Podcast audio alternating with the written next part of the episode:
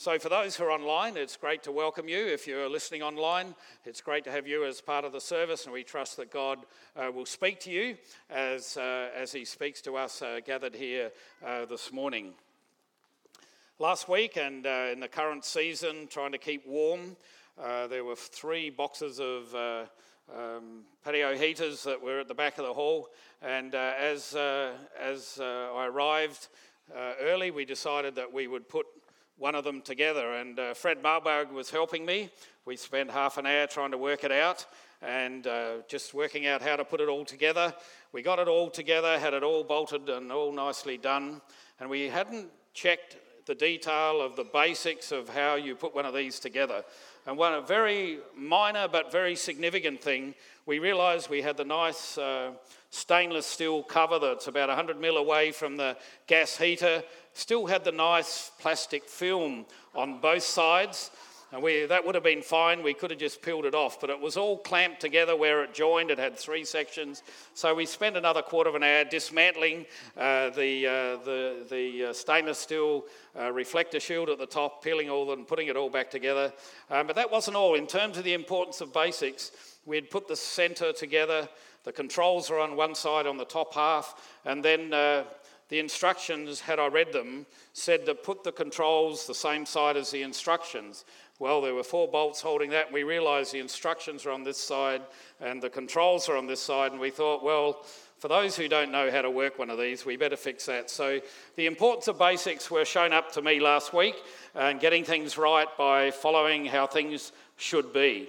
But I also have experienced, and for some of you, I, so while I know I have touched on this story before, but in sport and in any area of activity, the basics are equally important in any uh, field of life. And uh, I've never been a, uh, a, regular golfer in a great, in any uh, real regular way. Uh, but uh, when I was planning to start here at Aldgate about four years ago, I, my golfing learning had been tips from friends who had probably played a little bit more than me. Every time I had a game with someone, I'd buy another golf magazine and read the page on, on how to get your swing right or how to get the putt right. And I'd be thinking, have a couple of hits before I went out to have the game and try and think about how to put this information uh, together. But when I went um, the pro at uh, uh, Mount Lofty four years ago, I went to have a lesson and uh, walked out onto the first uh, tee. And I said to him, thinking, Oh, I'm doing pretty well. I've learned a lot of stuff over the 30 years of playing about five times a year. And I said, I'll just have a couple of swings and you tell me what I'm doing wrong. So he let me have one swing. And he tapped me on the shoulder. He said, Robin, put your club down. I don't want you to touch it for a week. And he gave me an exercise to do 50 of 50 things that taught my body to just move and flow together. Do 50 of these morning and night, which I dutifully did do. And I came back the next week, and uh, just with that basic body movement that I'd learnt without even a golf club in my hand, the, I just didn't even try to hit the ball hard, and, and a couple of the balls just, uh, just seemed to fly down the fairway because I'd got the basics right. And it's the same in the church, it's the same in your, in your life. Our topic this morning is building on Christ alone. And in the scriptures, it talks about the cornerstone and that Christ uh, is the cornerstone. And the cornerstone is uh, in any masonry building, it's the first stone that gets laid. And every brick, every block that is laid is laid in line with um, how that cornerstone has been laid. And the whole structure is determined by the position of, of that cornerstone. And the scriptures make it very clear that Jesus uh, and Christ is our cornerstone. In 1 Peter uh, 2, verse 6, in the scripture it says, See, I lay a stone in Zion, a chosen and precious cornerstone, and the one who trusts in him, meaning Christ, will never be put to shame or will never be terrified, it says in some, in some versions. And it's a quote from Isaiah 28 that goes on to say, I'll make justice the measuring line and righteousness the plumb line. Jesus stands for those things, and our lives need to be shaped by who Jesus is and uh, what he has done.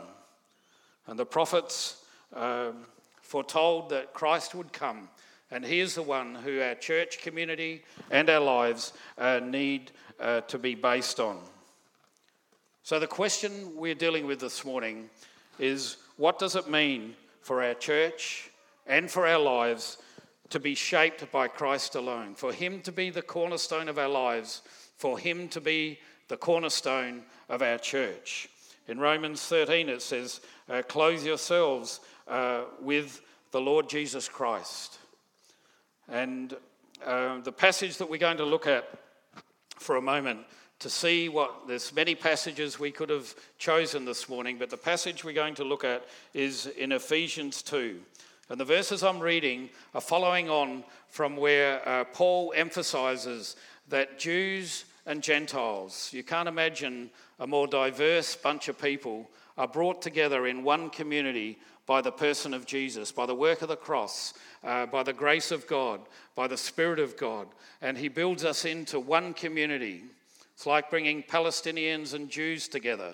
And I've heard testimonies of an ex Palestinian Hamas fighter uh, who, who did the funeral uh, for a Jewish uh, teenager who had been killed in the conflict that had been going on because they were one in Christ. They were brought together and that's the background to what Paul is saying in these verses. And I'm starting at verse 11 of Ephesians chapter 2, where Jew and Gentile are brought into one body.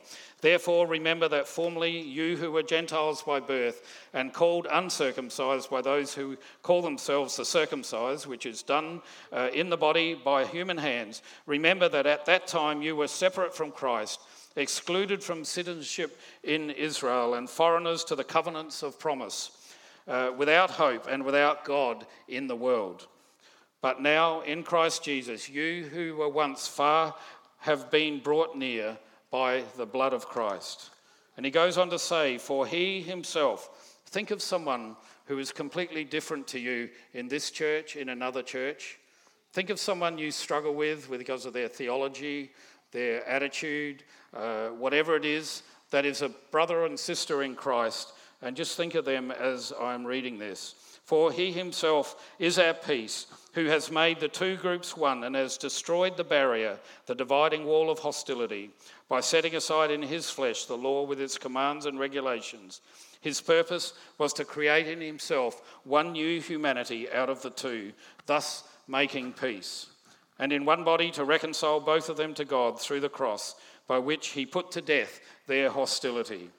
He came and preached peace to those who were far away and peace to those who were near. For through him we both have access to the same Father by one Spirit.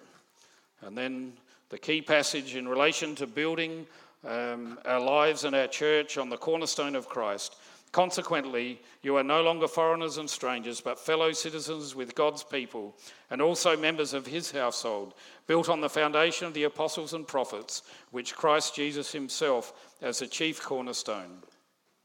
In him, the whole building is joined together and rises to become a holy temple in the Lord. And in him, you too are being built together to become a dwelling in which God lives by his Spirit. The four key things that we're going to look at this morning show us how we can, as a church, be built in uh, to a community, a healthy community that is, can be the dwelling place of the Spirit of God, that we can build a community that not just for this generation, but for generations to come, can be a testimony uh, to the grace of God and bring people uh, into the family of God. And what we'll be looking at what it is for your life uh, to be shaped by the person of Jesus and, and his grace. So, building on Christ alone is the focus of what we're looking at. And the first thing for us as a church, for you, each of you as individuals, for all of us as individuals, is if we are going to build on the cornerstone and be shaped by who Jesus is, we need uh, to live our, live our lives in response to God's love revealed in the person of Jesus, who came and lived and died and brought his grace and forgiveness and did all that he could that we could become part of his family. Uh, and uh, we need to live our lives in response to that love. In Ephesians 2, a few verses before, the ones I read before, it says, But because of his great love, um, having saying that we're, we're no longer under the wrath of God, but because of his great love, uh, God, who is rich in mercy, made us alive with Christ, even when we were dead in transgressions. It is by grace uh, you have been saved.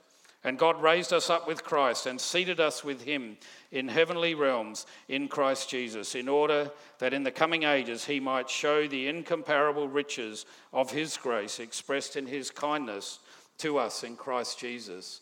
Can you hear the heart of God coming through what Christ has done? We'll be remembering later in the service, we'll be remembering particularly his sacrifice that he gave for us. And then it goes on in verse 10 a little later For we are his handiwork, created in Christ Jesus to do good works, which God prepared in advance for us to do. But if we are to live our lives in response to God's love, we need to realize how we've been embraced by the love of God. And one of the first things this morning I want to say to you that God's grace, His word of love, His word of forgiveness, His word of acceptance that He is speaking to all of humanity is a word that you are loved. You are forgiven because of what Christ has done. In John 3:16, for God so loved, and we hear that verse so often, and then verse 17 says, For Jesus said, I did not come into the world to condemn the world, how often are, are the Christians giving uh, just that one message that there's a, a sense of condemnation? The message that you need for your neighbour, for your family member, for people uh, around you uh, is that they are loved by the living God. That every human being on the planet is loved by God Himself. And we're embraced by the Father. The story of the prodigal son, often called the prodigal son, others have called it the waiting father.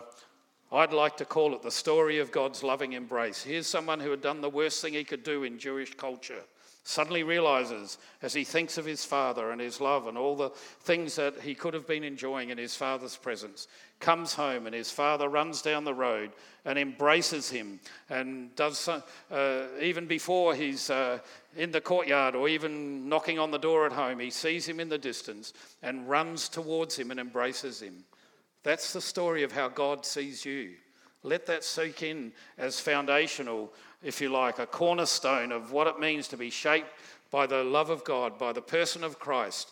This is what Christ is coming and speaking uh, to all of humanity that God is reaching out and ready to embrace you in his love. And let that respond to that as you think about it and let it soak into your heart. Just let that uh, be something that you begin to respond to in your own heart initially and just spend time. You might just lie on your bed at home and just meditate on the fact that you're loved by God. Don't do anything other than just remember that. And then uh, begin uh, to live out of that uh, realization. Let that begin to shape all your decisions, all your relationships choices in ministry in the life of the church. Where can, where can you express the love of God through the gifts of the Holy Spirit that He gives all people? Um, what gift is it that He's given you that expresses uh, the charisma, uh, gifts of grace that God gives to communicate His love uh, to those uh, around you? And the book of James is, uh, uh, is a book that says how important it is that if you really do know the love of God, no one will come to you and say, I have, uh, I, you know, I'm in desperate need, I'm hungry, and you say, Be warmed and filled, uh, and you don't do anything to help them. The question James asks is, How can you say the love of God indwells in your heart if you don't respond and do something to make a difference in that person's life? I think sometimes in the church and in the Christian faith, we can complicate the fact that God loves us. There's a place for doctrine and for articulating the faith and explaining what it means and giving all the detail about what it is. We need to wrestle with those things. There's a place for those things. But when you're wanting to tell someone that you love them, all those facts, all those details, all those truths that are absolutely true uh, often don't communicate the, the love, the, the fact that that uh, you or your neighbour or someone up the street is loved by the living God. I shared in the first uh, service an example of if someone is given a kiss, it's a wonderful thing. If it's a kiss of a friend, a kiss of a lover, whatever it is, if you receive a kiss, it communicates something powerful. But let me describe um, a kiss to you uh, in scientific, factual terms. What's happening is several muscles move your lips around zygomaticus major and zygomaticus minor, and levator labii superius. Pull your upper lip and the corners of your mouth upward. Depressor labii and inferius and depressor anguli oris. Pull the corners of your mouth and your lower lip downward. This is describing a kiss. A wonderful thing if you receive a kiss. But if you just are given the facts, it doesn't say anything that communicates. If, uh, if a lover described what they, what they were talking about, it just doesn't make sense to do it. And then it begins to talk about the oxytocin, the dopamine, the serotonin, the adrenaline, all these things that are stimulated by a kiss. And it's all wonderful. But the facts are there's a place and a time to look at those things. But you just want to know your friend, your lover, your husband, your wife, they just give you a kiss and it speaks so much. I want to say to you this morning, in the person of Jesus, in the cross of Christ, in the elements that we'll receive uh, this morning, are reminding us that you are loved uh, by the living God. That's a message for us this morning. It's a message for every human, me, human being on this planet that God loves you in the person of Jesus and He just wants you to respond and begin to live your life out in the way that God has loved you to let that shape how you treat others around you. Secondly, if Christ is the cornerstone and He's the only foundation, if we're building our lives on Christ alone, we need to live authentic lives before God and each other. In Ephesians 2:18, the verse that I read earlier, for through Him we both have access to the Father by one Spirit. Because of what Christ has done, you can just break into God's throne room, if you like, and just be in His presence because of the grace that God has given you. And in Hebrews 4:16, let us then approach God's throne of grace with confidence so that we may receive mercy and find grace to help us in time of need. It's the whole sense of coming openly into God's presence and just being real in his presence, confessing your sins, sharing your joys, being true to all of who you are as a person. I've got a slide up there uh, of an iceberg. And everything that we do uh, is shaping how we are treating others, how we respond to God, how we respond to other people in the church. Um, it's all there. If, and the, one of the saddest things that divide churches, that cause friction, is hypocrisy and dishonesty. And the first place where we need to be real, open, and honest is in God's presence. We come to God, we tell Him when we're angry, we tell Him when we are frustrated. We tell him when we are joyful. We tell him when we're in awe of his creation. We tell him uh, what we are struggling with. We tell him our frustration with, our, with somebody in our family or somebody in the church. We pour all that out to God because it's shaping who you are. You might as well be real uh, in God's presence. This sermon is, is shaped by everything in my life since I came to faith at 11 years of age, all the scriptures I've read, the times I've read the Bible, the, the books that I've read, the ministry, people that I've talked to, people who have sown into my life, the things God's spoken to me at different times. More recently, uh, it's, uh, there's, there's things from 24 lectures on Luther that are going to get a brief mention in this sermon. Um, the only way I would listen to lectures, or the only, sorry, the only way I would exercise on a cross trainer was to have something to do other than be on a cross trainer. If I'm just on the cross trainer, I'll last five, maybe seven minutes. If I've got a half hour lecture, I'm focused and I'm just doing and I'm going, and that's, that's the only thing that'll keep me exercising. And I, and th- those sort of things are, are, are, are, sowing in to what I'm saying to you this morning. 14 lectures uh, uh, uh, uh, from recently looking at what it means to be uh, the kind of people God wants us to be. All these things, and all you're hearing this morning is a half hour summary of all those background things. And so when we come into God's presence, everything about your past, everything about who you are, is shaping how you're interacting and responding to those around you. And it needs to, first of all, we need to not pretend in God's presence, be real and open and honest. David, who was a man after God's own heart, had committed the worst sins possible intentional adultery, a murder, um, and yet, because he was contrite and realized he had sinned against um, God himself and he had confessed those things, he came humbly into God's presence. He was called a man after God's own heart. Intimacy comes with God, not when you get everything right, but when you're real and open in his presence about everything uh, in your heart the joys, the sorrows, the emotions, the hard times. The book of Psalms is a classic example. Um, I won't go through them all, but uh, the psalmist, and you could pick out Psalms, and I've got references here, but I won't spend time going through them all. The psalmist comes before God with his loneliness and feeling totally isolated.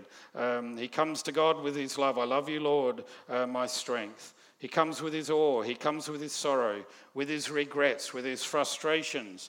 Um, he comes um, with his fear at times of his enemies. Um, and yet, at the end of the time, even as he expressed his anger, even at God sometimes, he says, Yet will I trust in the Lord, yet I will trust the Redeemer, the one who is my salvation.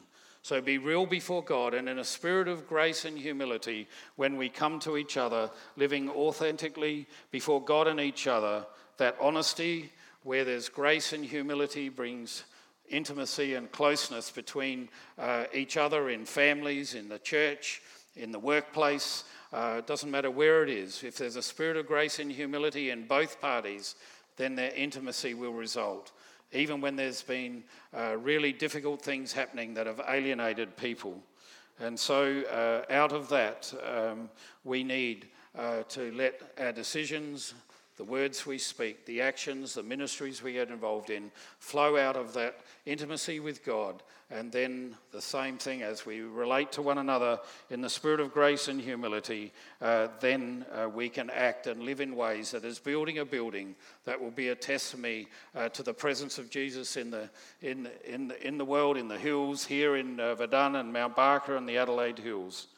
But I want to emphasize the importance of that intimacy and authenticity in God's presence. Do you remember the Mary and Martha in, in the presence of Jesus? Martha, busy, busy, setting tables, sweeping floors, making nice, everything all, all okay to do. Mary was sitting at Jesus' feet, listening, just being in his presence. And Jesus, uh, when Martha uh, complained and uh, was saying, how can you just let me do all this work? And Mary is just sitting at your feet. And Jesus said, Martha, Martha, maybe you need to hear this word this morning. You are worried and upset about many things, but few things are needed, or indeed only one. Mary has chosen what is better, and it will not be taken from her. Make time to be in the presence of God. Make time to find that place where you're real in God's presence and uh, Allow God to minister His grace um, and His love to you. Thirdly, if we are to be uh, shaped by the cornerstone of Jesus Christ and all that He has done and who He is and all His actions, all His uh, work, things that He's done to show God's love to us, a key thing that is foundational is that we need to live with diversity. In Ephesians 2, the passage we've been looking at this morning. I preempted it by saying how Paul is writing about how Jews and Gentiles are now the two, if you like, cultures that were the furthest apart are now together as one uh, in, in the, with their focus on, on Christ. And uh, we too need to uh, be people who can accept and live with diversity if we are to be the kind of building, the kind of body of Christ, the kind of individual that is a place where God's Spirit can be at work and God uh, can do what He wants to do. In Ephesians 2 13 to 18, let me read um, these verses uh, again. Ephesians chapter 2, 13 uh, to 18. But now in Christ Jesus, you who were once far away have been brought near uh, through the blood of Christ. And think of those people you might struggle with who are brothers and sisters in Christ. For he himself is our peace, who has made the two one and has destroyed the barrier and the dividing wall of hostility by abolishing in his flesh the, the law with its commandments and regulations. His purpose was to create in himself one new man out of the two, thus making peace and in this one body to reconcile uh, both of them to God through the cross, by which he put to death the hostility. He came and preached peace to you who were far away, and peace to those who were near. Uh, for through him we both have access to the same Father. Those Christians that you struggle with, they might not understand the Bible the same way as you. They may not have had the same experience of the Holy Spirit that you've had but they are a brother and sister in Christ, and they are part of the same body of Christ that you are called uh, to be part of. And if we are to live with diversity, the first um, thing that's important to do that is that we need to focus on first order things and not on second order things. The first order things are the things that Paul is talking about in this passage in Ephesians the grace of God, the cross of Christ, um, the blood of Christ shed for our sins, um, the presence of the Holy Spirit in our lives, um, the fact that Christ is coming again. Not all the details that different people come up with, all sorts of sometimes crazy things. We focus on the fact that God's word is our authority, our relationship with God and each other, and the focus on God's kingdom. All these things are first order things that we focus on uh, together. And then, under those things, there can be all sorts of things that we might travel with a brother and sister who has a different point of view. Not far from here, probably 80, 70 or 80 years ago, Gumeracha Baptist Church birthed a new church plant and the reason that happened at Kenton Valley, which is five minutes up the road, some of you who live in the hills will know where I am talking about. It's this uh, Kenton Valley Church is now a home, and rightly so. But the uh, Baptist Church, 70 or 80 years ago, split over whether they would have open or closed communion. Whether people, one obviously group were very strong that only if you're a member of our church you can take communion. The other group was saying, no, it's open. If people love the Lord, they can come and take communion. Two churches were birthed. How crazy is that? Second order things. Have a robust conversation. Have a conviction. Don't be a wuss. But speak up uh, for what you believe. But don't divide the church over second order things. The Lutheran Church, um, historically again, 70, 80, maybe 100 years ago. I need to get the dates right on these things uh, before I preach it again. But there's multiple uh, Lutheran churches in a lot of towns. Um, and Tanunda was where I saw it for the first time. There's a Lutheran church on one side of the road. I don't know whether it's the other side or next to it, I can't remember. Two Lutheran churches. What happened was, in the Lutheran movement, there were people who believed in a literal thousand year or literal millennium. There were people who believed it was more figurative of the reign of Christ in our lives, both now and for eternity. And the church divided, and there were whole buildings came up and divided the church. Second order things divided God's people. As I said earlier, um, have a robust conversation. We grow. It uh, doesn't mean we all sit and pretend we don't have a different idea or different understanding, but we grow and learn as we talk and share and wrestle with what God's word is saying. Other examples of second order things I talked about being embraced by the grace and love of God. The Calvinists would be really strong on all that God has done, almost like the description of a kiss, saying how God has loved us in the person of Jesus, and have all their doctrines about God's embrace and love of us. And then there's those who are called Arminians and people in the Wesleyan type movement who emphasize responding to God and coming forward in a rally and expressing and responding to God. There's whole movements and denominations that have been created around these two aspects. They're both part of the reality of what it means to be God's people. God in Christ has done everything to make us his children. It's the work of God, but we need to respond to that. And so it's a second order issue. You don't divide the church. I know in Melbourne there was a church, a group of Calvinists left the church because they believed there wasn't enough people who were agreeing with what they thought. Second order things that divide the body of Christ. Different interpretations on the second coming, on, on whether you're a literal creationist or not. Give people time to work through those issues. Don't divide the church over these second order things. Spiritual gifts, different understandings and different ways of thinking, different emphasis. Um, these things uh, can divide and historically have divided the church. Church practice and structures, um, the things we do in church, um, how we expect God to be at work and the miraculous.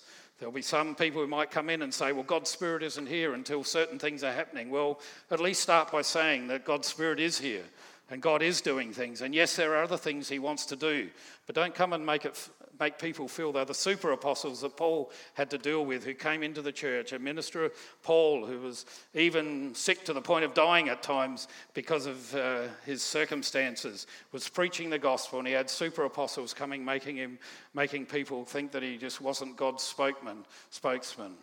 Second order things dividing uh, the body of Christ. And so, vital for us as a community of faith if we are to be people who are going to bear witness to the living Christ and the love of God for all of humanity and see people come to faith, we need to live with diversity and learn from each other have robust conversations and, um, and allow God to speak and be humble enough to admit when you might have been wrong or you didn't have a full understanding of what uh, the scripture might have been saying that you got really uh, passionate about. Secondly, as part of living with diversity, is that we uh, keep a priority of uh, our people's relationship with God. Make sure that you see everybody you're talking to, however different they are, however different their theology, however different their uh, background in the church. Um, see them as a child of God, someone loved by God, and, and respect them, even if you passionately disagree with them. Respect them as an equal child of God who is loved.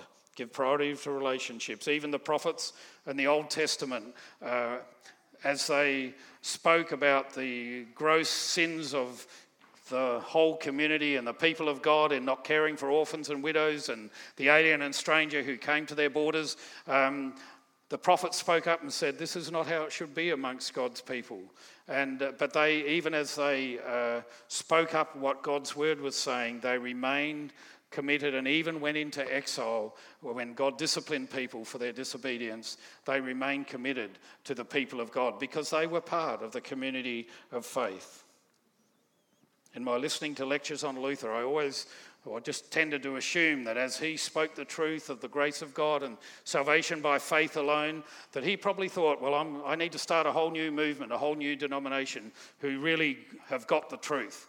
It was one of Luther's weaknesses was he had to be right, uh, and he couldn't even work with other reformers who were very close to him and very sorry, very close in their theology to him. But he had to be right, and he couldn't work with someone who just disagreed with him. Um, so that was a weakness that he had. But Luther was committed um, he had no desire to start a movement. With all the evils of the church at the time, a departure from the gospel of grace, um, the abuse of indulgences and people buying forgiveness and just working people for their money and um, all the things uh, we could go through, the different things, Luther did not want to start another movement. He was pushed out, he was forced out eventually.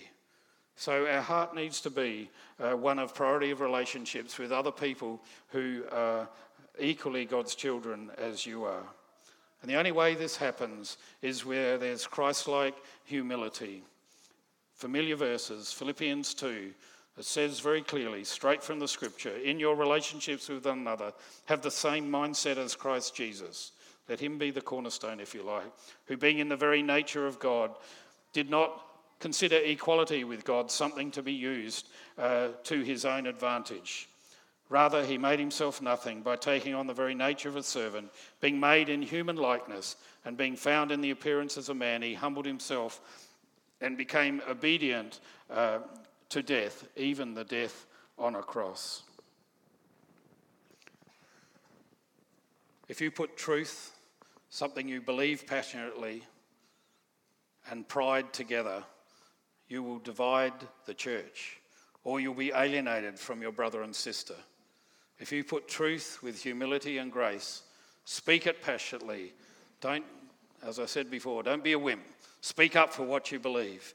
And as you speak those things, allow God's Spirit, as there's grace and humility in both parties, then the church will be stronger, the church will be more vital and a more powerful witness of, of, of the presence of God uh, in the world.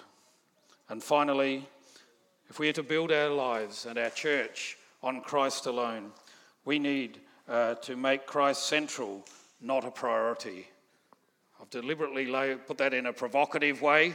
Jesus must be central, uh, not uh, a priority. It says in Colossians, not just a priority. Colossians 3 17 says, And whatever you do, whether in word or deed, do it all in the name of the Lord Jesus, giving thanks to God the Father through him. If Jesus is just a priority, you've got God, you've got family, you've got work, you've got friends, you've got recreation. They're in some sort of hierarchy. And when you think you've done your God thing, you've come to church, you've been in life group, you've locked into the 6:30 Zoom prayer meeting every morning, and then you go off and just spend the day doing your family thing, doing your work thing, uh, um, just uh, doing your friend thing, uh, playing football, basketball, tennis, whatever it is, the going sport of the time. All those things just become, oh, well, I've done my God thing, now I'm doing all these other things, and it's just me, and I'm enjoying this, and there's no sense in which God is a part of it. The pie idea where Christ, God, our faith is just a little part of our lives, um, again, same idea. You end up just doing your church thing, doing your faith thing, in whatever little pie, of, however big or small that slice of the pie is, and the rest of it you think is just something that is separate. But look at the next uh, diagram where Christ is center, influencing all things school, work, recreation, church, relationships, family. When Christ is central, worship is about how you function in your family, what sort of husband you are, what sort of wife you are, what sort of child you are in your family, what, how you treat uh, people at work. All those things are an expression of Christ being present in your life. Christ is part of everything, and this is the most radical uh, way to think about your faith. Unconsciously, we've tried, and often uh, many people do do this. But by thinking of Christ as central and seeing it in this way, you can get the sense that God in Christ, His grace, His love, His mercy, His compassion, His Spirit, um, the things that He wants to do through you, permeates everything in your life. And building on Christ and His kingdom alone challenges everything, as this diagram points out. It challenges your sexuality and how you express it, whether you're a single, married, struggle with gay attraction, whatever it is, the presence of Christ will shape how you respond to that, how we function at work. It'll challenge your politics. Christ isn't separate from how you vote. The principles of who God is and who Christ is, the things of justice and mercy and compassion and care for those in need, is something that needs to shape and allow Christ to be the one who shapes our vote and how we respond to political issues, our attitude to creation, what and how we do church, our family life, our attitude to refugees and the poor and the homeless here in Adelaide. All these things are permeated by the presence of Christ. And so our lives are radically transformed as the Spirit of God empowers us and gives us wisdom to know how uh, to live our lives in, in, in all these areas with Christ as central. The whole thing of the kingdom of God um, speaks to how we uh, do church, who Christ is, His grace, what His intention is uh, when, uh, when Christ came as our Saviour and Redeemer to put His Spirit within us. Uh, it says in Ezekiel how um, the time would come, speaking of the coming of the Holy Spirit, um, as, uh, as God's people um, are formed into a community. It says, I'll put by my Spirit the desire to obey all the laws that, uh, not in some legalistic sense, but simply to live out all that God intended when He gave Israel uh, all, the, all the instructions. And He said, and it even said, if, if they followed the instructions that Israel was given, there would be no poor in the community of Israel. And I'm going to say in the church, if we live out the things that God uh, in Christ stands for, and as we live out all that God's heart is, then there will be no poor in the life of the church. God's kingdom is present. And Paul had to rebuke a group of people. We're coming to communion in a moment, and the musicians, if you like to come, uh, come ready for that. Um, I know for some of you have heard me refer to this before, but in 1 Corinthians 11, Paul gives a pretty strong rebuke to the Corinthian church because when they came together to share communion, there was no sense of them living out and expressing God's kingdom, the kind of things we've been talking about this morning. The rich brought their meals and ate and even got drunk, apparently, and the poor were going hungry. And this is when they came, supposedly with a focus of celebrating the Lord's Supper. You might say, well, how crazy is that? We would never do that. But there was a time where for three months I didn't take communion. I'd been and visited Christians in Bangladesh. I'd seen people with a blue tarp and four sticks as a house and a sheet of iron feeding us as visitors there and would have been offended if they didn't feed us. And I spent three months wrestling with what does it mean for me not to feel guilty, but to live out my faith in a country where, like Australia, where I am so blessed. And God calls us to wrestle with, as a church, as individuals, what does it mean for His kingdom to shape how we do church and how we as individuals express the heart of God uh, for, for all people. Um, in, uh, in verse um, 11, uh, in chapter 11, uh, in verse starting at verse 17, Paul gives a strong rebuke uh, to the church. He said, I have no praise for you because you aren't expressing my kingdom. I won't read the whole passage now. I think I've summarized it, and I encourage you to go and read these verses later and allow God uh, to speak to you.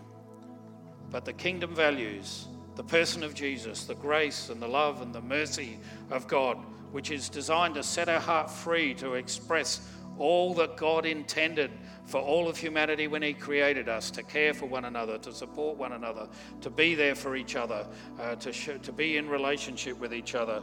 The Spirit of God and the grace of God expressed in Christ that we remember as we eat the bread and cup is what God sets free when His Spirit is alive uh, within our hearts. And Paul said, quoting Jesus, he said, For I received from the Lord what I also passed on to you, the Lord Jesus. And on the night that he was betrayed, he took bread, and when he had given thanks, he broke it and said, This is my body, which is for you. Do this in remembrance of me. In the same way, after supper, he took the cup, saying, This cup is the new covenant uh, in my blood. Um, the covenant expressed all the things we've been talking about this morning. Um, do this whenever you drink it in remembrance of me, for whenever you eat the bread and drink the cup, you proclaim the Lord's death until he comes. If you're at home, if you're online, you may like to uh, just um, grab a glass and some bread and just with your family, or if you're alone or with other people, just to celebrate and spend a few moments. Um, and I'm encouraging you as you receive the bread and cup um, that you reflect on a key question that helps us as a community of faith and as individuals to become more aligned with the foundation and the cornerstone of Jesus Christ. Reflect on what Christ has done and how it is shaping your heart and relationships as you take the bread and cup this morning. Reflect on the embrace of God's love in the person of Jesus on the cross, a statement of the most powerful statement of love in all history. Let that sink into your heart as you take the bread and cup this morning. There'll be people at the table with um, a hygiene glove on who will just hand the wafer to you. Um, and if you just choose uh, one of the disposable cups or put them in the bin as we go, uh, just come quietly as you feel ready and then come back to your seat and just reflect quietly what is God saying to you about um, your own heart, your attitude to others, how you're living your life in all areas of life. What is God saying, and what are you going to change as you remember the love of Christ expressed in his death, shed blood, his broken body? Incredible expression of love. Let that transform you. Uh, some of you may remember the song, uh, The Power of His Love. Um, it's so powerful when we that the way to avoid legalism in living out our faith is let the power of the love of Christ transform your life. I'm going to pray and then invite you to come as you feel ready to receive the bread and cup. Father, we thank you that you've reached out to embrace us with your grace and your love in the person of Jesus. You gave the ultimate expression of that love uh, in the shed blood and the broken body of our Lord Jesus. Lord, may we see that as a statement of your love.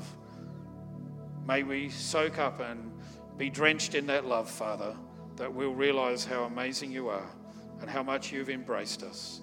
And Lord, may we, by the power of your Spirit, begin to live out more what it means to reflect Christ in all areas of our lives. And Father, most of all, in this moment, speak to us of your grace and your embrace. I pray in Jesus' name. Amen. Just come as you feel ready. There's gluten free at the back, uh, with Jan at the back there, and uh, just the two tables here on my left and right. Just come quietly, uh, receive the bread and cup, and then just come back to your seat and allow God to speak to you as you meditate and reflect on the love of God for you. You've been listening to a sermon from Hills Baptist Church. To find out more or to hear other great content, find us at hillsbaptist.com or on your podcast app.